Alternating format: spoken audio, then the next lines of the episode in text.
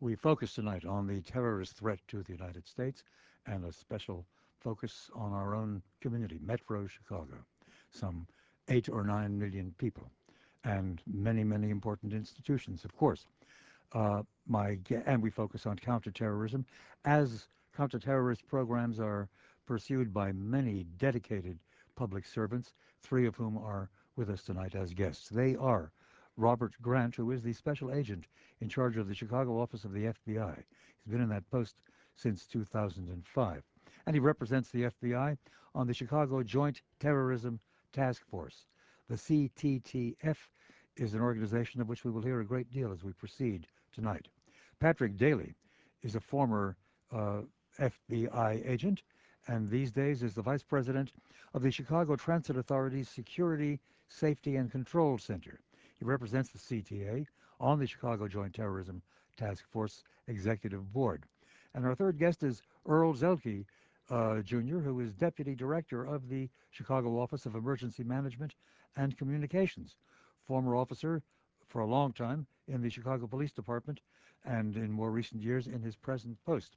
Gentlemen, how does one uh, really characterize the terrorist threat to the United States these days, and more particularly to our own uh, large community? Rob Grant. Well, I, I, would say we we have a terrorism threat. Um, uh, we've been fortunate in this country in that we're protected by two large oceans and uh, a community that, that I think by and large has been pretty responsible since 9-11. So there is still a threat here, um, but the threat evolves and changes over time. Let's get estimates on the very same question, responses to it from our other two guests before we go forward. Uh, Pat Daly. Well, certainly we've had a terrorist threat in our country since 9-11, but before 9-11. And um, the FBI and law enforcement agencies have, um, have combated it um, for years since the 70s. And uh, I, unfortunately, I think we'll continue to combat it uh, in my ch children's generations and their children's generations. And Earl Zelke. And, and what I think we have to remember is that we can't get overly focused when we're talking about terrorism to focus solely on, on entities or individuals coming from foreign countries. I think the, the, the reality of homegrown terrorists is, is very much uh, something that we have to contend with. So we, we have to make sure that we, you know, we, we, we realize the full gamut of, of you know, the, the, the threats we face. Next to the destruction of the World Trade Center on 9-11, I suppose, in modern time, the largest terrorist assault was the one in Oklahoma City, which was done by uh, local homegrown terrorists. Local homegrown terrorists. People with a political agenda that sought to go after the government and, and individuals to further their cause. I was asking, uh, just before the program began, I was asking of Rob Grant how many of the agents in the Chicago office of the FBI are dedicated in their work assignment to counterterrorism. And you said? About a, about a quarter.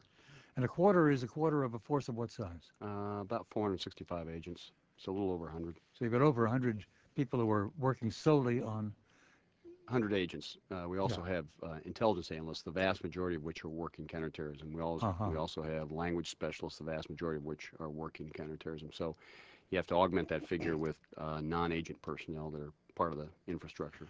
Well, what are they turning up, if one may ask? Well, uh, uh, our mandate since 9/11 has been unlike our, our our other disciplines in the FBI, where judgment is applied as to what investigations we will pursue and what we will not. That um, mm -hmm.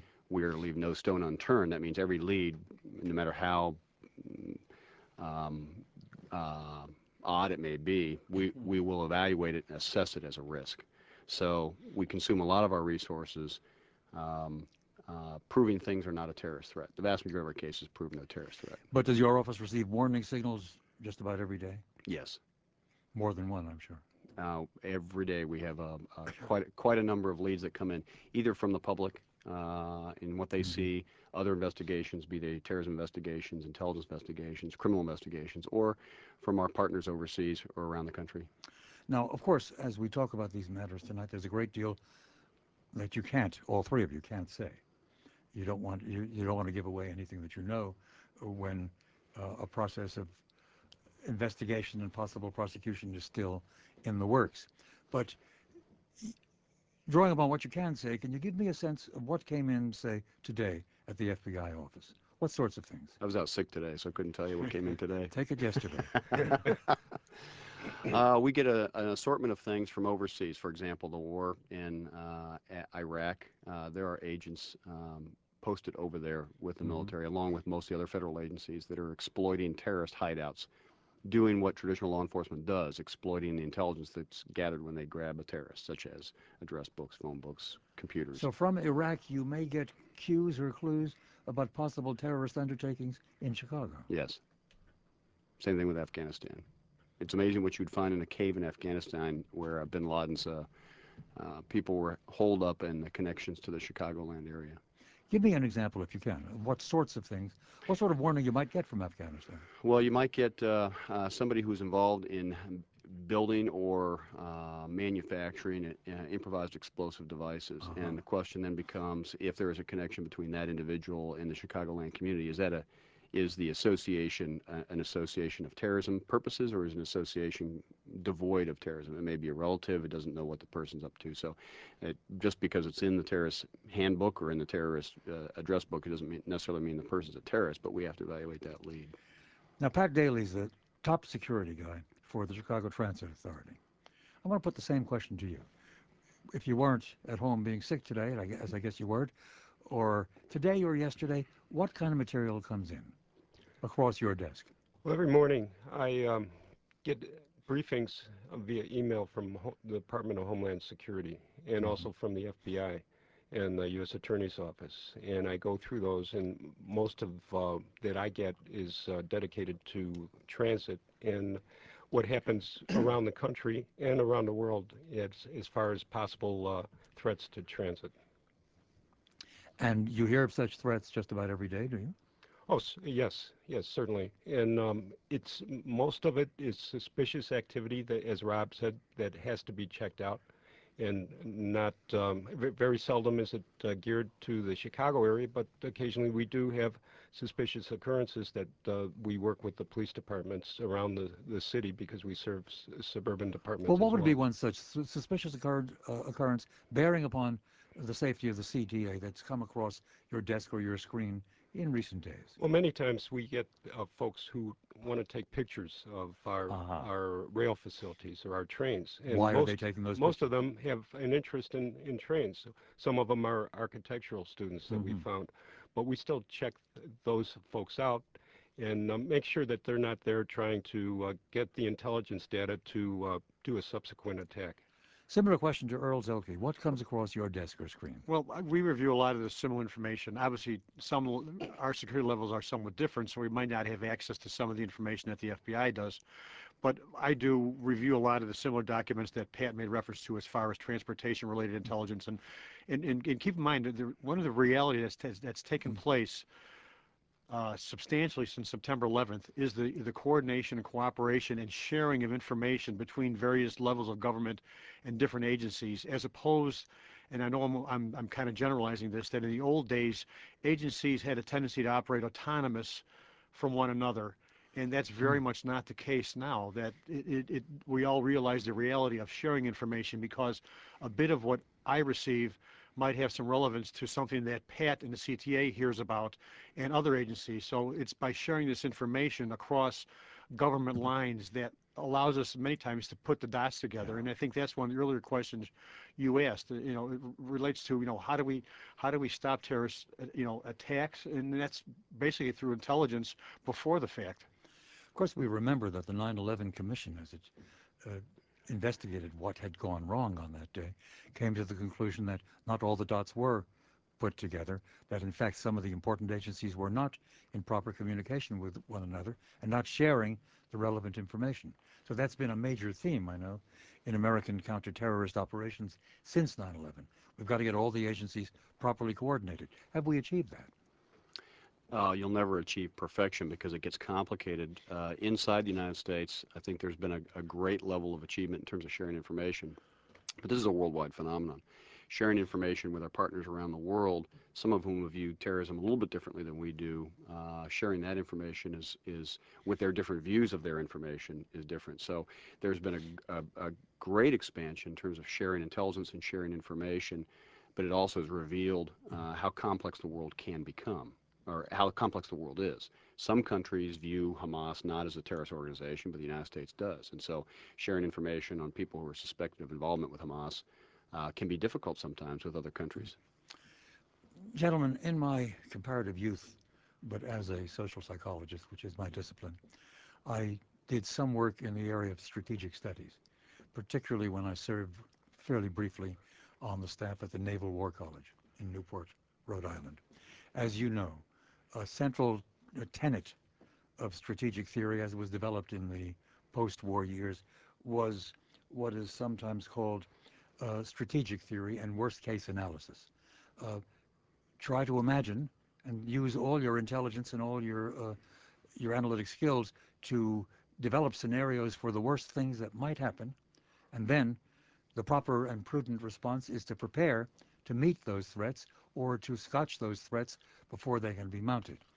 Uh, when we return from some commercials which are due at this instant, I want to ask you what, if you do worst case analysis, what do you worry about most about terrorism and how it might show up in and what kind of damage it might do in the metro, in the Chicago metro area.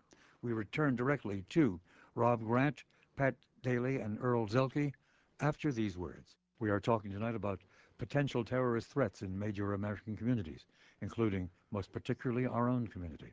And we're talking about counter-terrorist operations uh, to try to stop those threats before they manifest or to adapt to them if they do occur. My guests are Rob Grant, who is the man in charge of the Chicago office of the FBI, uh, and uh, Pat Daly, who is the man in charge of security for the Chicago Transit Authority, and Earl Zelke, Jr., who is the deputy director of the Chicago office of Emergency Management and Communications. Gentlemen, in one paper I picked up today, just off the internet, uh, the author lists the uh, potential threats for terrorism elsewhere in the world or right here in the United States. And here's his long list. Explosives, hijacking, nuclear devices, uh, radiation, biological agents, chemical agents, water contamination, air contamination, kidnapping, hostages, assassinations, suicide missions, riots, that is the, uh, the stimulation of riots, obviously, arson, facility takeover, disruption of vital services, computer and information systems tampering, internet and world wide web tampering. Does that pretty well cover it? No, I think you could uh, go on with that. Anything. What that, else would you add? Oh, anything that would inspire fear and cause people to change their lives. Oh, terror. The purpose of terrorism is to generate terror, is it? To uh, generate terror for a purpose, and their purpose is normally political to gain their their goals. So there are yet other ways to generate terror in a community like ours. What would they? What would they be? Well, I mean, the the, the topics you covered are a fairly wide range of, of yeah. types of activities that might take place. I mean, you know, uh, some of them, although plausible, are hmm. not really that probable. I mean, not every everything you listed there is as easily accomplishable as other things are, obviously. So you have to also weigh the, you know, the risk potential of those various types of, of attacks that we're talking about to determine, you know, what what is the most probable. Well, let's look at one that almost happened. This is an FBI case from just last year. A young man up in Rockford, Illinois, a convert to Islam, I think, or was he born to Islam? Convert. It's a convert. Um, decided that he would uh, he would acquire a bunch of hand grenades and explode them in a major shopping mall in that area.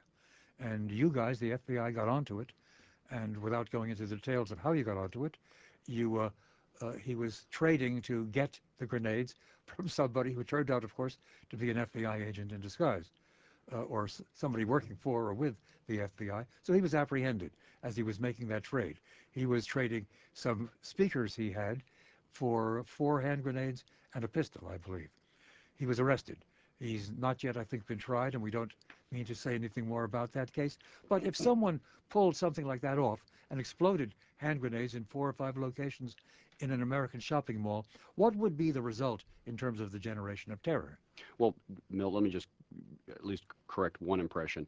It, although the FBI has uh, ownership of the of the Joint Terrorism Task Force. The Joint Terrorism Task Force has a lot of other agencies. In that particular case, involved uh, AT, an ATF undercover agent, Uh-huh. Chicago Police Department officers, Illinois State Police officers. It was a, it was a team effort, and that's what it's focused on. It isn't just FBI, sure. Right. Um, I think uh, in today, with the media as it is, as competitive as it is, and how quickly it responds to incidents, if we went back 50 years ago, we wouldn't have the same level of um, Angst. angst. And the media, the media, the way it's structured today, how quickly it moves, uh, They is- magnify the it effect. do they? magnifies the effect around the world. A- Yeah. A, terrorism incident that occurs uh, in the London uh, subway station uh, is known to us within an hour of the attack. And makes people nervous on the CTA, I suppose.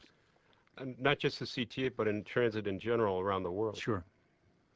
Yeah, one of the things that came out of the London attacks was uh, uh, the ma- the major city ch- police chiefs of police uh, in the United States uh, want information faster. For example, when when they hear about what happened in London, Los Angeles, um, and other cities are wondering how do they respond? What how much information can the FBI or the intelligence community share with them as to the type of device, the type of method? But I'll go back to the small or middle-sized American city, Rockford. If those grenades had exploded in that shopping center in Rockford, what would the consequences have been for life in and around Rockford in following days? I'm sure it would have been in a substantial amount of turmoil and, and, and, and, con- and concern and fear. If I were a parent of a kid going to public school in Rockford, I wouldn't send the kid the next day. Well, I mean, a, and a lot of these things are personal choice, but a lot of these personal choices we hope can be influenced by rational decisions and information provided by government. the terrorists win when they affect our behavior and and that's one thing it's it's it's a puts us in a double-edged sword as a parent would i want to send my child to school but by the same token do i want to show that kind of res- uh, do i want to show some resolve in the face of terrorism I think that's that's the impact. Now, certainly the media quotient in Rockford would go up because the entire world's media would descend on uh, Yeah. the city of Rockford. And probably other shopping centers in the area would close down. Uh, Most probably, but um, you know we're we're not faced with that in this country on a day-to-day basis. So our initial responses would be probably one of fear, and as you say, maybe keep our family members uh, in the house and hiding. But Yet in you look Baghdad, they face this every day. And in they keep- Baghdad, and if you look at the their business, response in? Israel um, to the bombings that they have, Right. they um, do the crime scene as quickly as possible and Mhm. restore life back to normal. So it's possible that a community or a whole nation can accommodate to terrorist activity. Well, they accommodate, but uh, they also defend themselves. Sure, as they must. Well, look at the response after September 11th. I mean, you know, that was a horrific incident that took place. It, it, it affected a, a large part of New York City, but it also, to some extent, helped galvanize, you know, at least for a period of time, you know, the population of the United States. And it led, among other things, to our invasion of Afghanistan and later our invasion of Iraq. Well, that's Well, one doubts that that's those open would for discussion, sure. One doubts that would have happened if 9/11 hadn't happened in advance. Uh, I well remember a particularly odd and surreal scene in New York. Giuliani was still the mayor after 9/11, and within a month or so after the event, he mobilizes what looked like 500 Broadway stars or uh, actors from the musical theater and other things, and there's a great big scene that's staged in which he's out on Broadway with them. He's in the front ranks, and they're singing whatever song it was to indicate that New York is still open, it's still a great entertainment capital of the world, and come to New York. Do you remember that? Well, certainly um, the New Yorkers, as Earl said, res- responded to the attack saying that we're not changing our lives. We're going back and we're going to fight this. And they are in this country, is in other countries in the world are. But look, uh, we uh, we don't want to give away any possible scenarios that terrorists can, potential terrorists can now put into action. But everyone, for example, is quite aware of the possibility that you could get a nuclear weapon, either a really, a real nuclear weapon, a nuclear warhead or bomb, and explode it in an American city, or you get a dirty bomb, which doesn't do a full explosion, but which generates radiation, and either one will kill uh, thousands and would generate an awful lot of terror uh, in the area and possibly in all the country.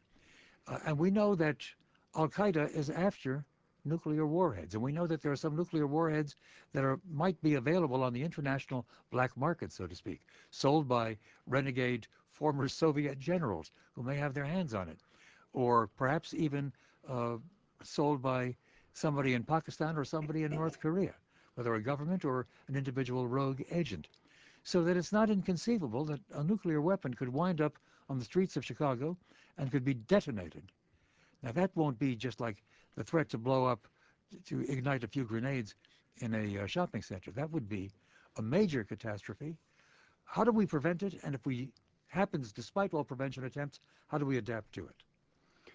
Well, uh, you're talking about the low probability but but but high High terror consequence, ratio. right. Yeah. Yeah. Uh, the in our lifetimes we've seen educated scientists such as Dr. Khan in Pakistan actually proliferate uh, nuclear weapons in the hands of people that we would prefer them not to have nuclear weapons. And I think we're more likely to see that in the future as more and more countries seek nuclear weapons. The likelihood If goes up. A.Q. Khan were still in operation, he might very well have provided such a weapon to Al Qaeda. Correct.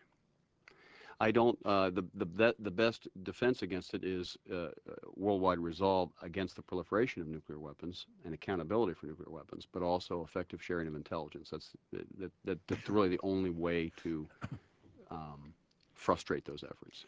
Make the worst case. Suppose it actually happened, and happened in Chicago. And I know that scenarios have been worked out as to how many would be killed, what the long-range consequences would be.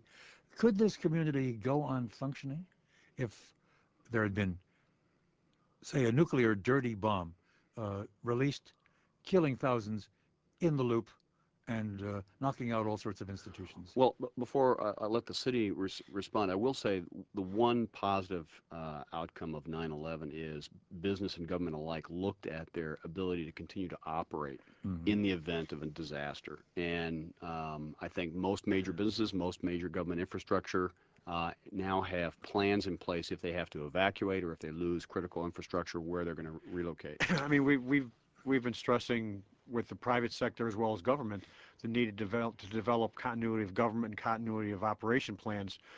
So in the event something, not just nuclear related, but, you know, any kind of major catastrophe or incident that might take place, that you can, you know, continue to operate, albeit not in the same location or to the same level, but, you know, life does go on and it has to continue. Well, you, Earl, of course, are the deputy director of the Chicago Office of Emergency Management and Communications. So your outfit has surely developed plans for how you, what you do the day after if such an event occurs. What do you do? It's it's not just our plans. It's making sure that that you know individuals, people. It, it's, Yeah. Let's start at the, at the most simple, basic level. You know, one of our ma- missions is to make sure that people understand, you know, what you know, per- personal preparedness. You know, the issue of of, of making a plan with your family, have, you know, uh, uh, you know, stockpiling certain items that you may need to be self-sufficient for a period of time. So, you know, you can start at that most basic level for, of the individual and the family, and then build up to, you know, to larger levels of, of corporations and companies and governments and things of that nature. One scenario I've seen with regard to dirty bombs suggests that uh, wherever a dirty bomb is exploded, uh, the whole area for, say, a mile radius around it, or maybe it's half a mile, essentially has to close down for months or for years. If you did that in the loop, you'd have to knock out most of the institutions in the loop. How would you adapt to that? well, I'm not. I'm unfortunately I'm not a, a nuclear uh, technician, so I, I can't answer that with any degree of of, uh, of technicality. But but again, it, it, it goes to the issue of developing plans and developing relationships and coordination between levels of government and and the private sector. Uh, I mean, not just our office, emergency management, but uh, all these different government entities that, that, that exist coordinate quite closely with, with you know the private sector and, and individuals. It begins to sound to me like uh, what to do the day after a major terrorist event, which knocks out a good portion of a city's operations, uh, is an almost unbearable question. And therefore, what becomes all the more important is to see to it that there's no day after ever occurs. Correct. That we uh, catch these things and prevent them before they happen. So we have to talk after we pause in just a moment as to what is being done to ferret out all such possible terrorist plans and to catch the uh, the uh, criminals or the uh, the warriors uh, who are warring against us and apprehend and stop them so that the planned event does not occur, whether it's a major bombing with nuclear or with chemical or biological material in a downtown area, or whether it's all the other kinds of disruption that might be undertaken.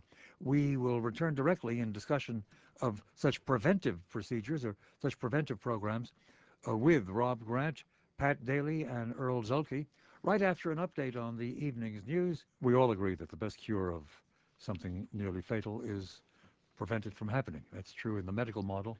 It's true certainly also in the counterterrorist model. So I put this basic question to Rob Grant, Special Agent in charge of the Chicago office of the FBI, uh, Pat Daly, Vice President of the Chicago Transit Authority uh, of their Security, Safety, and Control Center, and Earl Zelke, Deputy Director of the Chicago Office of Emergency Management and Communications. To all three of you, I put this basic question. After 9-11, what have we accomplished to increase intelligence, increase our vigilance, and thus to increase our capacity to prevent terrorist assault, even as the terrorist intention against us has mounted in the world as Islamic fundamentalist jihadist rage against the United States has constantly increased. Well, but we, basically what we've done in, in 25 words or less, we've increased our coordination, our cooperation, our communication across, as I said before, all lines of government and into the private sector. Exemplify that. What have we done along those Uh, lines?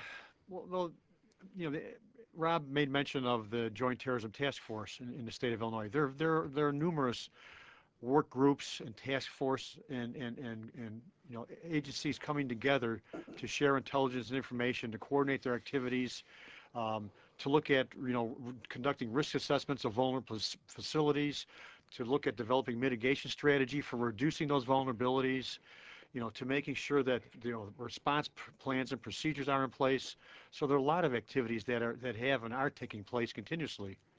And you, you are know, all this, this uh, occurred before 9/11, at least in the Chicago area, and I think Chicago has been ahead of the curve. Uh, when I became an agent back in 1982, I was assigned to the Joint Terrorism Task Force, which had been in, in existence for a couple years, and it included the Chicago FBI office, Secret Service, Illinois State Police, Chicago Police, and some other groups, and it began getting bigger over the years. That's a curious and a very important point, Pat. What kind of terrorism were we worried about back in the early 1980s? Well, it was domestic terrorism. The international terrorism really wasn't spreading on our shores. What other domestic than terrorist events had already occurred? Well, if you recall from the 70s, we had the the uh, white ra- leftist ra- radicals, you had ecoterrorism you know and we had the uh, black separatists. We had the Puerto Rican separatists. So Mhm. it was home-based and domestic, as opposed to uh, an international um, threat to us. The uh, Puerto Rican terrorists tried to shoot up Congress one day. Well, they I did. guess that counts as a terrorist activity. They did, and if you recall, tried to back kill in the pre- 70s, tried to kill the president. Tried as to kill well. President Right. Truman, I believe. Right. Yeah. And back in the 70s here in Chicago, we had a series of bombings um, by them in FALN. FALN, and they Yeah. tried to gain the independence of Puerto Rico through Some of violence. them were apprehended up in Evanston, as I remember. They were. There was a group apprehended, and they were planning either to commit a uh, kidnapping or or a um, armored car robbery at the time. You know, you know, uh, Pat can elaborate or we can elaborate more on. You know, we're talking about domestic terrorism, and and there was an individual called Dr. Chaos, that is another good example of a you know a, a local, you know, homegrown terrorist. I don't remember that. Who is he? Uh, go on, Pat. He was an individual named Konopka who came to Chicago from Wisconsin. He was a self-proclaimed anarchist who uh, was responsible for several arsons of electrical substations up in Wisconsin. Came down here, um, was recruiting young folks over the internet to do burglaries um, to gain money. Um, they were doing a lot of burglaries at the University of Illinois at Chicago, and um, they were um, they were apprehended by the uh, UIC police. And at the time, uh, Konopka led the police to a the Chicago police and the Joint Terrorism Task Force and the UIC police to a stash of uh, potassium cyanide that he had um, located in the uh, CTA subway. About the Chicago Joint Terrorism Task Force. You say that's existed since the early 1980s, and there are many similar such task forces around the country. How do they actually operate? Uh, I, I imagine sometimes major players sit around a table and have meetings. Uh, we have uh, uh, virtually from local, state, federal intelligence agencies, um, Department of Defense. Um, they're co-located to bring their particular expertise, their knowledge of the communities, their their their skills and their and their intelligence to the table uh, to focus on uh, identifying threats, neutralizing those threats. they now exist in all the field offices of the FBI, um, and uh, everybody that participates in it um, uh, receives a top secret security clearance, which is a burden to us to a great degree because it takes a long time to get those clearances. But once people join the Joint Terrorism Task Force, the commitment that's made by the city, the, the uh, state, and other federal agencies, they get access to information they otherwise would not have access to. They get top secret information uh, from around the world, and we work as a team. Uh, All right, now you're a leading member of that Chicago uh, Right. Joint Terrorism Task Force as the head of the FBI office in Chicago. What can you tell us? And I know that you can't tell us all that you know. What can you tell us about uh, a typical day's activity uh, in the operation of the task force itself? What kinds of material comes their way? What kinds of actions are, what kinds of further investigations are undertaken? What kinds of actions are taken? Well, there's there there are six different teams as part of the Joint Terrorism Task Uh-huh. Force. Some of them have a long-term objective focused on different parts of the world, so their knowledge may be focused on South Asia, um, the Asian countries, and the, and the uh, terrorist threats that may emanate from that part of the world. Operating in Chicago, Right. pursuing that focus. Yeah, one one of the things we've we've really focused in on since 9/11 is uh, understanding events around the world, how they impact the communities here. Chicago is, is probably one of the most diverse communities uh, in the country. Terrorists have always come to the United States to raise money, uh, long before 9/11, because they're sympathetic uh, ethnic groups here. So who's in who's coming into Chicago from Indonesia to raise money for the jihadist group based in Jakarta? Uh, you you you have uh, uh, in this city uh, people who are either affiliated with, sympathetic to, or financially supporting uh, groups overseas, uh, from the Middle East to Asia to, to Europe. Uh, Used to be for the IRA. uh, correct. Uh, we used to have a very focused effort on the IRA here in Yeah. Chicago. We've diminished that effort here uh, with with uh, uh, the peace talks over there. But uh, Chicago has played a significant role in putting uh, some of the most uh, vicious terrorists of Northern Ireland in jail. So that's one of six groups that you run. What are the other five? Uh, well, uh, there's one that's a terrorism preparedness team. That Mhm. they're- They specialize, as as Pat is, it's where the bomb technicians are, the ha- hazardous materials uh, response teams uh, are, weapons of mass destruction experts are.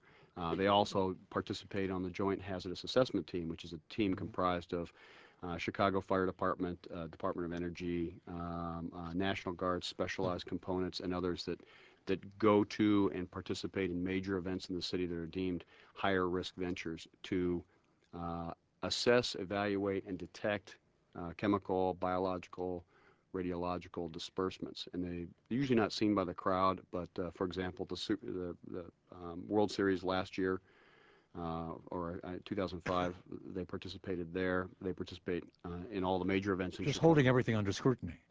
Yeah, they're out there looking to see if they can detect things uh, in the air uh, and in other places, and then they Hmm. assess it based on the skill sets they have on the team. Very effective operation. Yeah. And yet other groups do what? Um, well, each group is is in this Joint Terrorism Task Force. Each group is focused on different parts of the world, Uh-huh. uh, so they can understand and become an expert on a part of the world and how it impacts uh, here, Chicago, the communities of Chicago. So, uh, uh, one team focuses on uh, the Levant, uh, those communities which are highly represented here in the Chicago community, and what events may be taking place over there. They can focus in on. There was a famous cartoon years ago in the F, uh, in uh, the New Yorker magazine of a little uh, supposedly communist cell meeting in sort of a dingy basement room. And the comrade who's standing up there talking to seven or eight other comrades sitting there looking rather depressed is saying, um, comrades, secret agents of the FBI, and anyone else who's here. Uh, and then he addresses them. Uh, is one to assume, should one not assume, and you won't confirm this, but still I'll voice the suspicion that there is FBI and more generally counter-terrorist penetration of groups that are worrisome. I would say that there are some groups that have been penetrated by us, but we still operate under the Constitution and the laws. So there are restrictions on what we can and cannot do based on the Constitution. So um, there are people that we have under surveillance in this country that we know want to do us harm, that are planning to do us harm, uh, but we do not have uh, the legal authority to uh, remove them. Or to jail them. So it becomes a, um, a surveillance operation in an effort to disrupt their activity. Um, and those are going on around the country. In London, in some mosques in London, uh, the uh, imam stands up and uh, on almost every Friday delivers a sermon in which he calls for either the takeover of England and the establishment of of the Ummah in England and the establishment of Sharia law, and where possible and where necessary, let us kill the English who are in our way. Uh, that is closely scrutinized by New Scotland Yard and lots of other organizations, and in recent times they've kicked out three or four such imams. They've, ex they've expelled them from England. Might one assume that there is similar surveillance of certain possibly jihadist-leaning mosques even in the Chicago area? Well, certainly, uh, certainly the Brits have been targeted directly, and they have different laws that uh, they've applied in response to Yeah. Irish terrorism and now in response to uh, jihadist terrorism. Um, we, the the law enforcement groups in the United States, still are are abiding by the present laws that we have, and freedom of speech is certainly uh, uh, looked at as uh, what we need to protect. And um, it, yes, people can decry the government, can um, you know, it, but when they be, go beyond the speech and into action, that's where law enforcement can intervene. But when they advocate killing, but merely advocate standing in a pulpit rather than picking up weapons and using them, are they still free to do that? Yes, they can. We have people on the internet that advocate the killing of people all the time. I mean, we even have entertainers that advocate the killing of people, and nothing happens to them. Uh, it's one of the things that protects uh, the radical views. Is also one of the things that they most dislike about the United States. Freedom of speech is the one thing that uh, almost all of them hold in in in contempt. They don't like freedom of speech. They don't like what they see in our broadcasts, in our entertainment industry. They think it pollutes our children. Uh, and I'm sure a lot of parents feel the same way, but we stand by the freedom of speech in this country. Uh, that is also what protects some of the hateful speech, not only in the Islamic world uh, and Islamic radicals here in the United States, but also other people that practice hate speech that are have Oh, nothing to do with the Islamic world. Yeah. There are organizations, you can find them on the internet, who advocate killing all the Jews. Well, one of the things we've been focusing in on is uh, how the, the internet has, has is being used as a tool uh, so effectively by Al Qaeda and others to radicalize people without people knowing about it. Uh, you can go on the internet today and you can find uh, terrorist videos, training manuals. You can uh, get propaganda to get you spiritually in tune with what you need to do. You can also get um, uh, how how to acquire um, uh, the tools to make a, a weapon, how to how to use the weapon, and how to spot um, uh, law enforcement intelligence agencies. So the, the jihadist websites have gone from I think under 50 to over 4,000 now, um, and that's one of the things up in Toronto that they found amongst those, the youth up there was they were radicalizing right under the nose of their, their own parents and their own clergy. Um, and we've seen the radicalization process that it's not a long drawn out process. We've seen people go from c- convert uh, to suicide bomber inside of six months. So it's a much smaller period of time in which you have to find this uh, threat and neutralize it.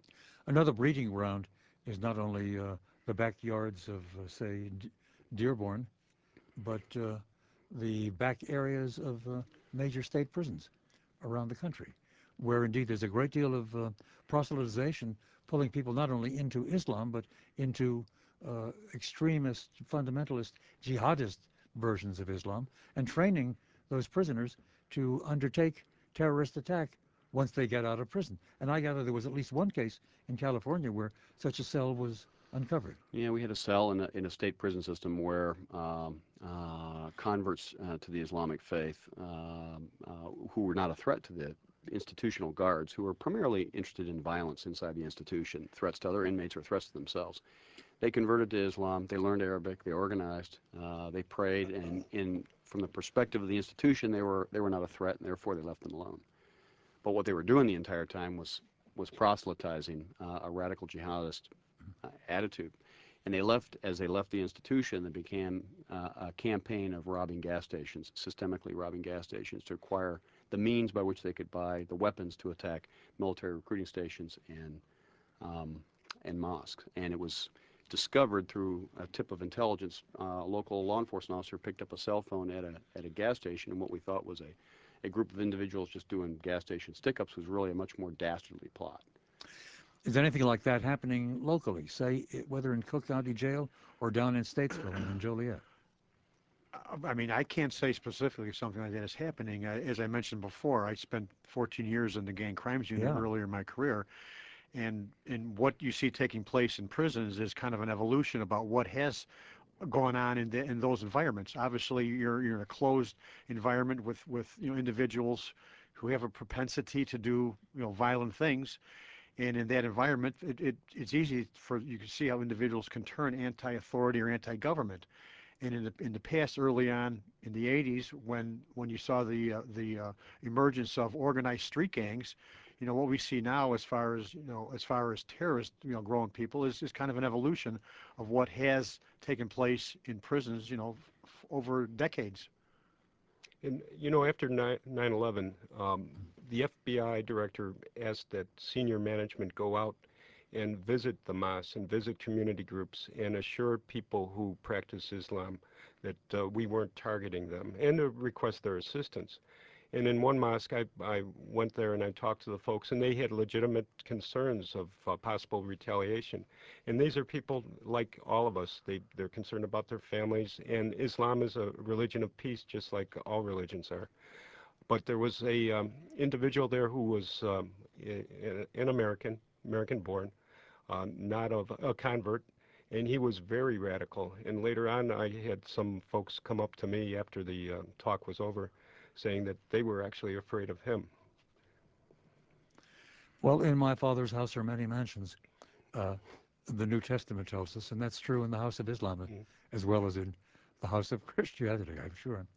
Uh, we are due for a quick round of commercials and then shortly a newscast, and then we will return in full force. And we return to conversation with Rob Grant, who is the special agent in charge of the Chicago office of the FBI, with Pat Daly, former FBI operative, who's now vice president of the Chicago Transit Authority, where he is in charge of security, safety, and their control center, and Earl Zelke Jr., who's deputy director of the Chicago office of emergency management and communications. All three of these gentlemen, obviously deeply involved in uh, the scrutiny of potential terrorists and in counterterrorist preparations and operations. And of course, you're not just focused on the Chicago area because you're interacting with similar people all over the country and I gather elsewhere in the world. So if globalization has occurred, it's occurred in this specialty, surely. Well, it's not just this specialty. We also see it in the criminal activities. I mean, globalization's had a tremendous impact not only in the world of terrorism, but also in the world of criminal enterprises and things like that. Mm-hmm. More and more, probably a high percentage of our investigations now involve some foreign nexus, uh, some way, shape, or form. Uh, we have 62 offices around the world outside the United States where FBI agents are deployed. That's a, a vast network of information sharing with law enforcement and intelligence agencies around the world, which serves us in this in this world of counterterrorism very well. Have you ever yourself actually um, been assigned to one of those foreign offices? No, I've inspected them, Uh-huh. but I've not been assigned to one. Gentlemen, uh, you know that a very common speculation is, well, that we hear from lots of sources, is uh, speculation offered as a prediction, namely that inevitably there will be another 9/11, whether it happens this year or five years from now. They're going to continue trying, and somebody will get through, and it will be a major catastrophic event, equal to or or greater than what happened on that particular date in New York City. I mean, I don't think there are any absolutes in this world. I was about to ask you whether you agree with that as a prediction. Well, I, I- my, my, what I was trying to, to, to, to state was that I don't think there's an absolute. We cannot, guar- we can't guarantee that something like that might, might not take place. But, you know, what we can do is, is, is, you know, renew our efforts and continue our efforts, you know, to try to minimize that, those occurrences from taking place. And, and I, I keep going back hmm. to my earlier statements as far as the, uh, the level of cooperation that's taking place between government agencies to try to, you know, minimize the, the possibility of an event like that occurring. Still, is it a reasonable speculation that it probably will sooner or later occur? I think it's inevitable. Uh, you do think it's inevitable? yeah. Yeah. And it will be a major one. I don't know that it'll be a major one. I know that Al Qaeda continues to focus on a spectacular attack against the United States. Um, that's why it's important to get into uh, Al Qaeda, which is changed from a very hierarchical structure to a more flat structure, but it's rebuilding in, in Pakistan right now. So we still remain very focused on Al Qaeda and Al Qaeda's threats and their desire to attack the United States. We are still a principal target for uh, Muslim radicals for what we represent, who we support, our policies, any number of, of grievances they may have. So, so long as we remain a focus of a, uh, uh, an enterprise that has a deadly ambition, um, we can do everything we can, but we're never, you know, we're never going to be 100%. We're going to do the best job we can, and we've we've been successful, knock on wood, up to this point. Rob, a, a, a basic question put in um, non-diplomatic terms. Put it to you directly, whether you can answer it or not fully. Um, is it the case that we've got agents, FBI and working for other organizations as well, out there in the world tracking Al Qaeda agents, capturing them, killing them, and, or, and if not killing them, taking them captive and putting them into extended interrogation? I don't think we have FBI agents doing that. But we have agents doing that. Uh, I wouldn't want to speculate on what's going on in the rest of the world, but the intelligence services, it's one of those areas where we try not to talk too much about what they do in the dark of night, and sometimes what they do in the dark of night is uh, is is save America in some way, shape, or form. I would assume we've got special forces of one kind or another d- doing that very work, doing it this very night. I think the military, uh, aside from the war in Iraq and the war in Afghanistan, is is so taxed now it's unbelievable. I think they've been more taxed now than any point in their history. Um, Pat Daly, Well- add whatever you want to that that phase of the conversation. Well, I, I know that um, each country has to defend themselves, and they when the um, enemy will is willing to kill women, children, and the weak and the non-combative, then they have to defend themselves strongly, and they and they are. Um, here in Chicago, I think we're ahead of the- curve again because we, as Earl brought out, we know each other, we trust each other, the different agencies, and we exchange information. And we've gone through, um, you know, special events such as the 1994 World Cup, the 1996 um, Democratic Convention.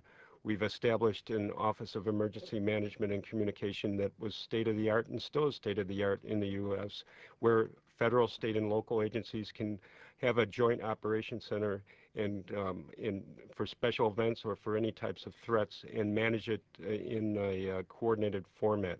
And that has uh, put us, uh, we're, we're now being studied not only from other cities within the United States, but from other countries. We've we've had a number of visits within the last couple of months at our office, and it, it was from different branches of the military, who were sent there to look at our our you know technology and our and specifically our joint operations center, as as Pat mentioned, and you know he's right that, that this is I think one of one of the areas where we lead in. Well, you, you've made mention of that, if, if each of you has a few times tonight. Just what has been accomplished in terms of technology? What is the actual technological level that you now have achieved? And what does it make possible? Well, we have redundant communication, um, both on radio and using telephones and, and satellites. We have a system of um, cameras within the city um, in different agencies um, and non-governmental agencies as well that provide a network that can be used for surveillance purposes, be it for a special event, be it for a, a natural disaster. We can do that and we can have real-time um, both um, radio and telephone communication as well as visual television communication. What what what Pat's talking about is the city's initiative called Operation Virtual Shield, where we're expanding the fiber optic, optic network throughout the city. We're integrating various um, external uh, video sources from, from various government agencies and private corporations, and we're linking them together to try to expand our ability to, you know, conduct, you know, video technology. Well, give me an example of how that operates. Make up a case if you want, just to illustrate it. Uh, What is observed over what television screen, and Well- that's sent to whom, and what follows Okay, I'll give you a good example. The, the today and tomorrow, the uh, U.S. Olympic Committee is in town Yes. talking to Chicago about our bid for the 2016 Olympics. Um, we're able to, knowing their itinerary tomorrow, where they're going to be going, at the various venues throughout the city, we're, we are able to to feed in cameras that we have at locations to monitor and, and, and oversee and anticipate, you know, the movements of that committee. Now, you know, are we concerned that something might take place? No, but you're asking what we have the ability to do, so we can, we can. you know, But somebody's monitoring those, uh, those television screens closely and checking out any possible dangers that may show up. It's possible, yes. I mean, we can't monitor thousands of cameras continuously. Yeah. You know, that involves the, the, incorporation of intelligence software and things like that. But we do have the ability to call up in that network of cameras, you know, based on what we need to, to ascertain and, and view. Do people in your line of work in the Chicago area sometimes um, stand at the receiving end of communications from official spokesmen or unofficial self-elected spokesman for the Muslim community of the area, saying you are being Islamophobic, you are persecuting us, uh, you have no right to distrust us as much as you do. Is that heard? Um, I, you know, I've been here for two years, and I spend an awful lot of time inside the Muslim community Mhm. um, uh, to try and reassure them that we, we, we do make a distinction between terrorists and the vast majority of the Muslim people. Um, unfortunately, the, the intelligence that we pick up, uh, the complaints that we get, the things that drive us into the community, force us into the community, and it, it, it in, in their perspective becomes a focus on the community. It's, they're very sensitive to that issue. Uh, I understand that. Uh, but we're going to follow the intelligence where it takes us. And if it takes us in the community, we have to be there. But what I try to assure them that we operate under the law, and uh, we operate under the Constitution, and uh, we're trying to reassure them that not only are we there to find the terrorists and extract them, but also to protect them against people that may do them harm as a result of retaliation or. Um, uh, But still, do you receive a fair number of complaints of the sort that I've been imagining? Yeah. And so that's the response you make. yeah, they, there's a, there's a sensitivity as to being profiled at the airports, at, at uh, profiled in their uh, attempts to get uh, citizenship, uh, travel, uh, things like that. And uh, it's a constant worry, it's a constant concern. It's something that in our outreach efforts, uh, we have a, a, a group that meets uh, periodically. This is a common theme that's in their concern. Well, if you're at the receiving end, you tend to develop that sort of sensitivity. I'm, I've been convinced at times that at the airports they've got a, a standing order to be suspicious of superannuated old Jewish professors because they they make me take my shoes off all the time. I had to take my shoes off. Yeah, uh, gentlemen, we pause in just a moment uh, for a round of commercials and then on to the phones as we continue our seminar on counterterrorism operations with Rob Grant of the FBI, agent in charge of the Chicago office, Pat Daly, former FBI agent, now the man in charge of security and safety for the CTA system, and Earl Zelke, uh, deputy director of the Chicago office of emergency management and communications. You are on the air. Good evening. Oh, good evening. Thank you very much. Um, I was just calling because I, I, I, my, my question deals with the real need for any of this that we're talking about. I'm not uh, some kook that believes that terrorism doesn't happen and terrorism couldn't happen to the city of Chicago. But in truth, as I explained to your producer, 9/11 was six years ago, and there hasn't been a year in those six years that uh, we haven't had at least six to seven hundred people murdered in the city of Chicago. So while we lost 3,000 people Mm-hmm. at 9/11, we've lost 3,600 to 4,000 people in the city of Chicago. If these methods and steps were actually useful, uh, some of this crime would be going down.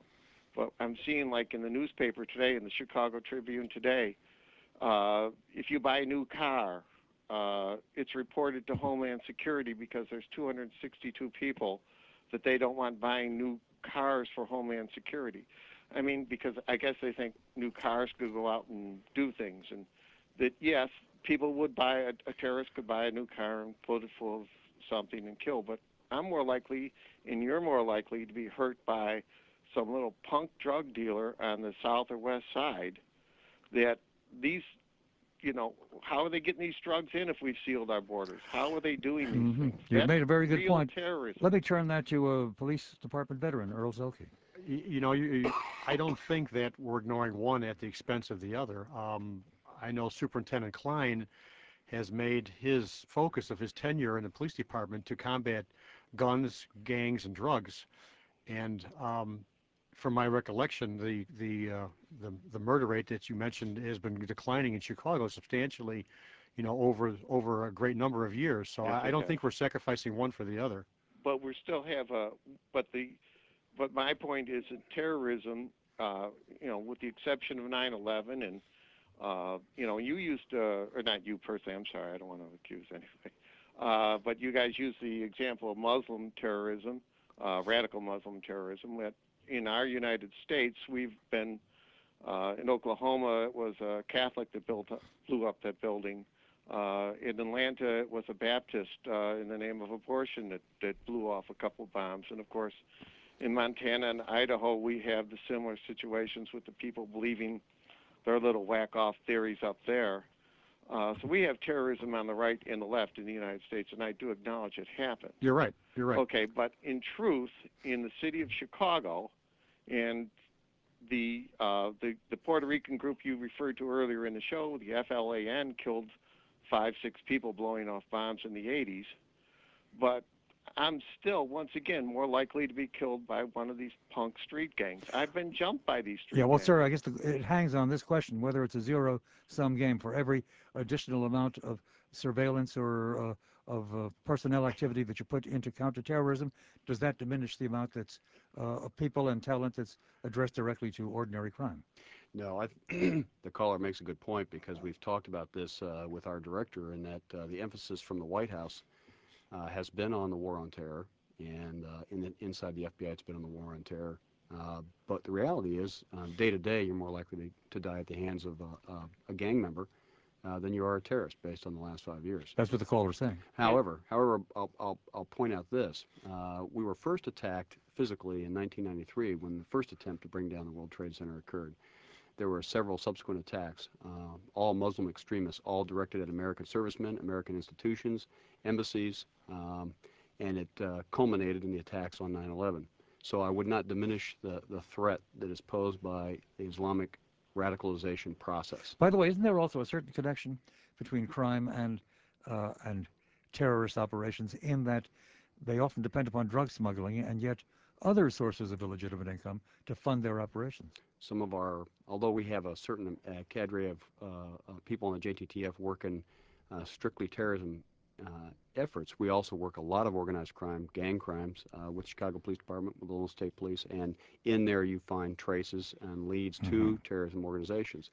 Uh, terrorists raise money by whatever means they can possibly raise money, whether whether it's by a direct donation, you know, we want to we want money, or an indirect charitable donation, or by criminal enterprises. Is there any legitimacy to the complaint that one of the things that leaves us wide open for terrorism is our very so supposedly porous border in the south? That a lot of the ille- illegal entry into this country, or that among those illegal ent- uh, uh, entrants may be terrorists disguised as mere Mexican peasants. Well, sure. If if you don't know who's coming across your border, that represents a vulnerability, wi- without without a doubt. Whether it's the north border uh, with Canada, which is also very porous, or the That south too, border. yes. Uh, drugs is a scourge. Um, uh, in my 24 years in the FBI, I've seen drugs infiltrate every corner of every community, from the poor communities to the rich communities, and uh, um, most of that emanates across our southern border. Um, how you how you defend against that, I don't know, except to say uh, the economy of Mexico, uh, if, and I used to work along the southwest border, you look at the standard of living that the average American has on the southwest border and right across the Rio Grande River, the standard of living that a, that a Mexican is supposed to have under NAFTA, and you see them living in corrugated shacks with dirt roads. Now, would I want to live in that? No. So I'm going to cross the border and come into the United States. So I understand that. Now, the, to me, the solution isn't just a, a border fence. The solution is fixing the economy of Mexico, fixing the, the democratic process in Mexico. But a little bit tighter uh, surveillance of the border and tighter immigration controls wouldn't hurt. We should know who's coming in our country. I should think so. One, one thing I'd like to point out to the caller and the listeners is that um, as we harden our targets against terrorists, we also harden our, our ourselves against uh, being victims of crime. For example, in the Chicago Transit Authority, we've put cameras on every bus. We've, uh, we're putting cameras in our rail stations. And yes, it serves as a deterrent to, terrorism, but it also serves as a deterrent to, uh, to street crime. And we ask our, our customers, if you see something, say something. If you see something suspicious, and it's geared towards terrorism, but certainly we ask them to say tell us if they see something suspicious, which is uh, crime related as well. And, and I'll follow up on, on that. Uh, additionally, going back to my comment earlier about our Operation Virtual Shield, you know, throughout the city of Chicago, that those the cameras that I made, made mention to, you know, are serve multiple purposes. They can be used for crime surveillance just as easily as they can be used for, you know, for terrorist activity. And and I'll, we have uh, personnel that monitor a lot of these. They call them pod cameras in high crime areas, and we've had a number of, a very many number of instances where they've actually been able to, you know, to catch people, you know, perpetrating a crime, you know, trick check back into on the video uh, uh, images, and that resulted in, in arrests. Some of the cameras are actually uh, monitor, and they're they're equipped to be able to detect a gunshot.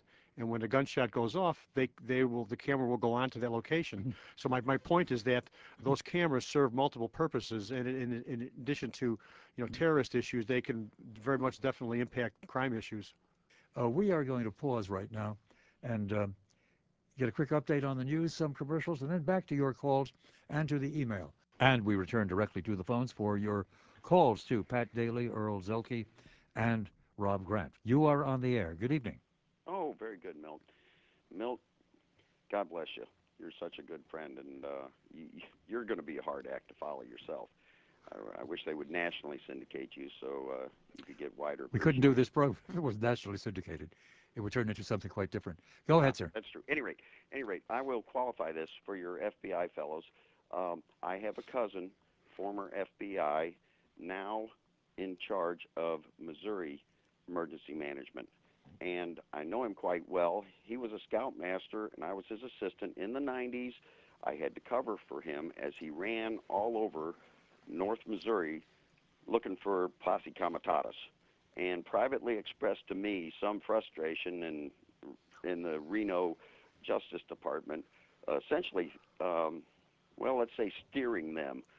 Uh, this is the time frame that Muhammad Atta is in class on a Pell Grant learning how to fly planes, and uh, there are other threat, threats. And my pointed question to these guys are, do you now feel, after going through this last experience, do you now feel that the gloves are off and you are free, or let's say, unencumbered by political agenda to pursue threats where they might be, irregardless? That's an important question for us.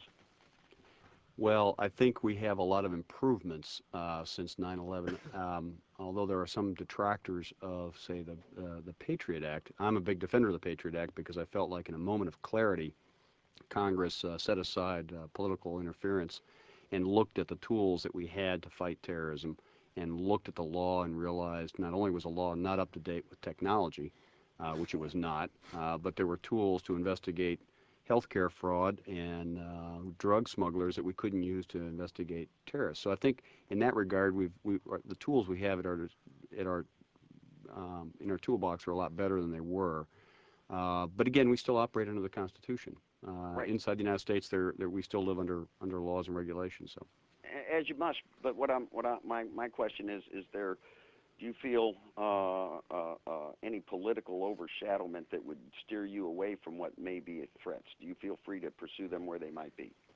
Yes, I th I think so long as we've properly predicated it under the guidelines, uh, there's never been any interference uh, that I can I can see. And even even in the Reno Justice Department, when we talked about the posse comitatus, if you remember, we had some domestic groups here that were uh, qu quite threatening. And uh, what the FBI and, and local law enforcement did back then was to engage these groups because their fear was that we were taking away uh, certain freedoms. Uh, and they were operating under the guise that freedoms were being taken away. And that engagement actually proved quite effective in uh, um, neutralizing those guys. Yeah, uh, in, in in explaining what we do and why we do it, as opposed to uh, coming in the dark at night and taking people away, uh, laying out what the law was and, and why we operated in, in our attempt to diffuse things. Sir, we thank you for the call. God bless you. Time to roll along. 591-7200. You are on the air. Good oh, evening. Good evening. Thank you. Um, if something does happen downtown or elsewhere, is there a way of alerting the public to stay away from that area?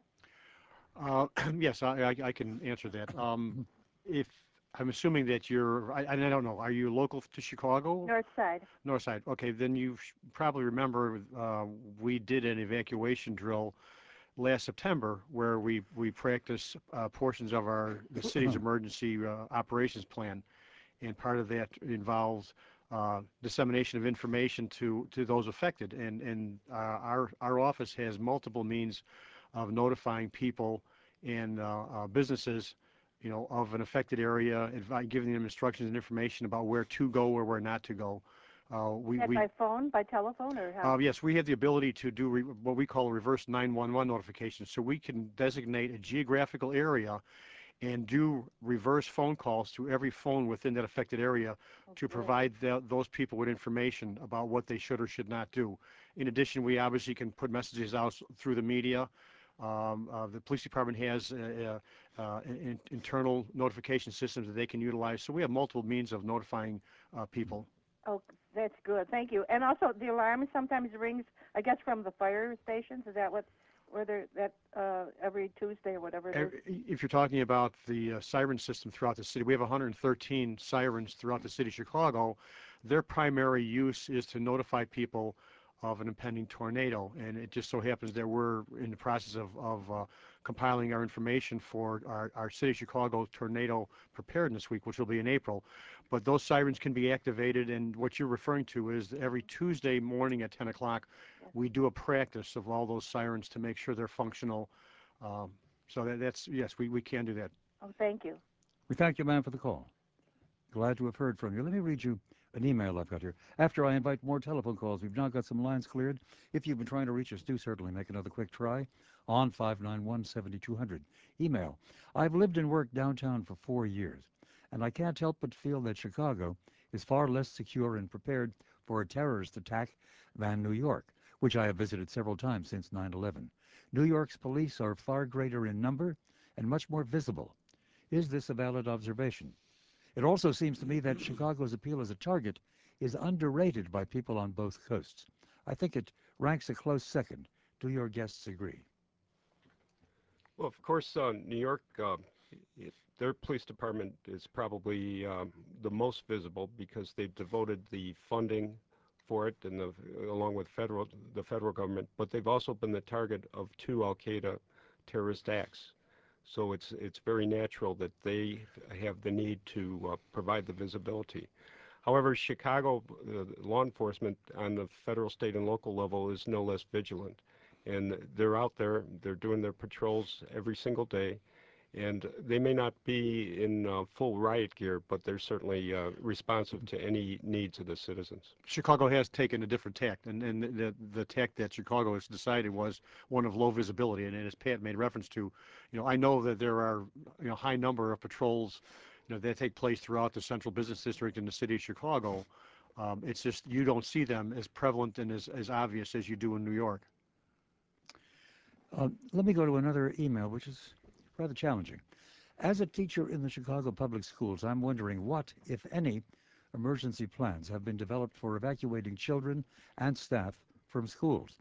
I know other school systems have, quote, emergency packs for their staff flashlights, astronaut food sufficient for an entire class, duct tape, cell phones, evacuation sites with regular practice drills. I've asked my principal what plans have been made, and I was met with a glassy eyed stare. So I assume there are no plans. We have a large special ed population and have 12 buses carrying many of our students halfway across the city to get to school and home. Would the children be released to parents? Would everyone be expected to stay in the building? Has anyone stockpiled enough food and water for a school population? How would parents contact schools to find out about their children, etc.? And if there are CPS plans for such an emergency situation, why doesn't anyone know about them? That's a good package. Uh, it's that's a lot of uh, a lot of question to be asking, and and unfortunately, I I don't have a lot of direct involvement with the Chicago public school system. I do know that the Chicago Police Department actively has a has a very active program called the School Violence Intervention Program, and they practice um, throughout the city of Chicago, conduct drills, you know, for Columbine type incidents that take place. So I know the police department does have very specific procedures in place that they exercise frequently with and throughout the, the Chicago public school system. One does remember that in Chechnya, no, it's in Russia itself, but near Chechnya, There was a terrible incident a few years ago, Beslan. the Beslan incident, in which uh, Chechnyan uh, guerrillas or terrorists took over and commandeered a school, and a few hundred kids were killed, I think, before it was over. Actually, they used the school to pre-deploy uh, weapons during the summer recess, uh, uh, and then use those caches to take over the school. Uh, and um, uh, a, horrific assault was made. Mhm. a lot of people died in that process. Is it conceivable that something like that could happen in this country? Conceivable. Everything is conceivable. That's There- the point. You have to think. You know, if you think like a terrorist, you go nuts because uh, anything's possible. What's the value of worst case analysis? Um, assume the worst may happen and prepare for it so as to prevent it or as to accommodate or adjust to it if it does happen. Um, we are going to pause the last round of commercials and then directly back. And we return and directly back to your calls for our three specialists on counterterrorism who have joined us tonight. Earl Zelke, Deputy Director of the Chicago Office of Emergency Management and Communications. Pat Daly, Vice President uh, in the Chicago Transit Authority, where he specializes in security, safety, and control. And Rob Grant, who is the Special Agent in charge of the Chicago office of the FBI. And all three are, of course, fully involved in the Joint Terrorism Task Force and its operations. You are next on the air. Good evening. Good evening, Milt. Thank you, and, and thank your guests for what I'm sure is your personal sacrifices to keep all of us safer as well. Uh, my question is is this: I hear often um, partial justifications for the war in Iraq, and both from the highest levels in, in our government as well as on uh, you know right-wing radio shows that we're fighting them there so we don't fight them here. And my question to your guests is whether they think we're really any safer specifically because of our efforts in Iraq. I'll leave that one alone. I mean, I'm truthfully, I'm here to try to provide, uh, you know, technical information uh, in regards to initiatives that Chicago has taken, you know, to you know, increase our safety and preparedness. But as far as political uh, uh, perspectives, and, and I, I, I, I would uh, leave that one alone. I wouldn't be surprised if that's the same answer we'll get from our other two guests. but you're free to give us commentary otherwise, if Uh, you so so choose. I, I would echo Earl's thoughts. I guess uh, I would hold judgment on Iraq for another 10 years. If, if a stable democracy actually develops in the Middle East, um, it may be something that could be a fortuitous, you know, turning of events. But if it doesn't, Yeah. it could be the Now exact let's, opposite. let's see how Well- Pat Daly rules himself out. Well, we know that um, our intervention in Afghanistan disrupted the terrorist training camps in Al Qaeda and forced them to flee and and reduced the coordination that they had with other terrorist uh, factions across the world. And I think we still are are circumspect in uh, our judgment about um, Iraq. We know our troops are fighting uh, gallantly, and we're the we're, they're trying to establish a democratic and safe presence uh, for the Iraqi people. But you know, some of the best things that are said on this program are said during the commercial breaks in private conversation. You were saying some things a few minutes ago while the commercials were on, uh, Rob Grant, which I found fascinating. They have to do with the strategy of Al Qaeda. How much of that do you want to share? Well, Al, Al Qaeda has has been principally focused on toppling the uh, Saudi royal family, Mhm. and uh, by extension, uh, also President Musharraf in Pakistan. Uh, the events of 9/11, uh, uh, the United States um, embraced any ally that would fight this war. So we got closer to the Saudi royal family. We got closer to President Musharraf, who uh, seized power in Pakistan and isn't the most beloved president in that country. Um, a large percentage of the population in Pakistan admires Osama bin Laden. So, in effect, we've drawn ourselves closer to the very targets that bin Laden is trying to topple. Uh, so it puts us in a difficult position where we, we embrace people who may not be embraced by their own populations. And the strange additional fact in that whole complex pattern is that the Saudi royal family continues to fund with billions of dollars the Wahhabi uh, cult and the Wahhabist jihadist uh, madrasas around the world, including some located in the United States. I think All of that strengthening the hand of Al Qaeda. I think the uh, uh, the war on terrorism isn't going to be won by military. It's not going to be won by the FBI or local law enforcement or the Department of State or trade. It's going to be a very sophisticated, orchestrated um, insight into all these very um, swirling issues inside the Islamic world and applying them fairly. Um, I don't know that any one tool is going to be the tool that answers this puzzle. It's going to have to be a very comprehensive and sophisticated, almost like the Cold War in terms of how we galvanize the world towards this effort and a long-term effort to overcome totalitarian, uh, the communist system in the Soviet um, uh, Union. So I think the same type of long-term strategic planning uh, needs to take place in all sectors, not, from private industry to the State Department to Department of Defense uh, to law enforcement. But underlying all that has to be effective intelligence because policymakers cannot make effective decisions without good intelligence. And back to the phones for a few more quick calls. Here is the next. Hello, you're on the air. Yes, good evening, Mel. Just a beautiful program as again. Again, excuse me. I hope I can get my thought across to your uh, guests uh, for one, I know, or I, I hope they know the responsibility uh, and how we feel about having them taking care of us without us sounding like the silent, uh, oh, majority or being complacent. Uh, I trust them explicitly of what explicitly on what they're doing, but you know, behind us for us. And my family uh, was born and raised in Chicago while we are in the su- far su- su- su- southern south suburbs. My daughter comes into the city every day using the CTA and the Metra. Uh, she's a court reporter, you know, and we use the facilities of the city without being afraid of anything. Uh, and we're not fatalists. We just know whatever is being done is being done for us. And I want to thank you all for doing it. We appreciate that and I know you don't hear it that often because we are kind of quiet. And I will just hang up and leave you with that thought. Well, we thank you, sir. Very nicely said indeed. Thank you. Good night. Uh, but here's a thought that might be a little bit more disturbing. Email. Your guest, I think it was Rob Grant, said that they are concerned about people taking pictures around rail yards. The Google search engine has satellite maps on their map service. I can clearly pull up railroad yards, the large airport, and oil storage facilities in detail. It would seem to me that the concern should be preventing the enemy from getting this detailed information, which is now available from the internet. Uh, but now that the genie is out of the bottle, paren satellite images and maps, close paren, is it worth safeguarding what we still have? No common sense rules are set forth on popular websites such as Google or YouTube as to what is acceptable for upload. Interesting point. Mm-hmm.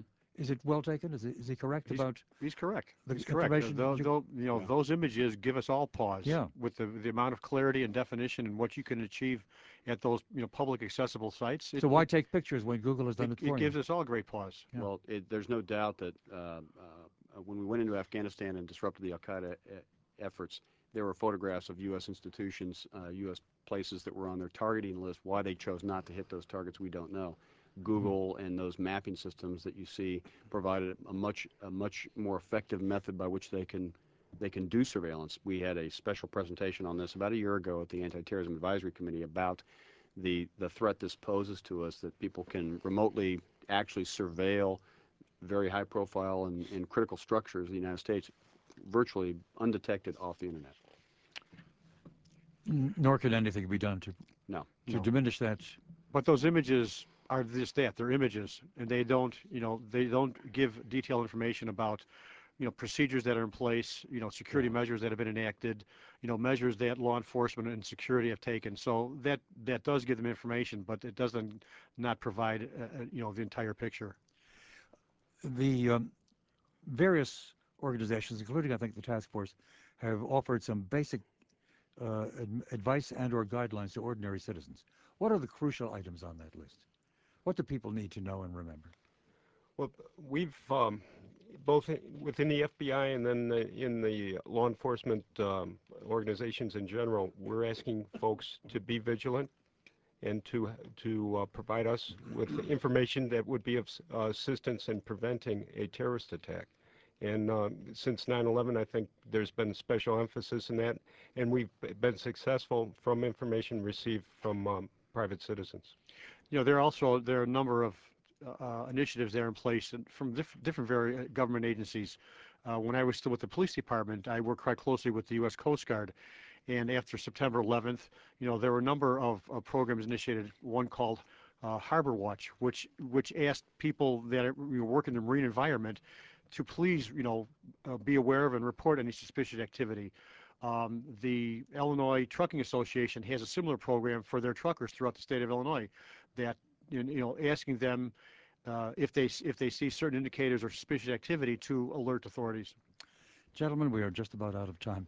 I thank you most sincerely for joining us. It's been informative and in some ways heartening, uh, though also, of course, it stirs anxieties about uh, what's out there uh, still likely to come at us.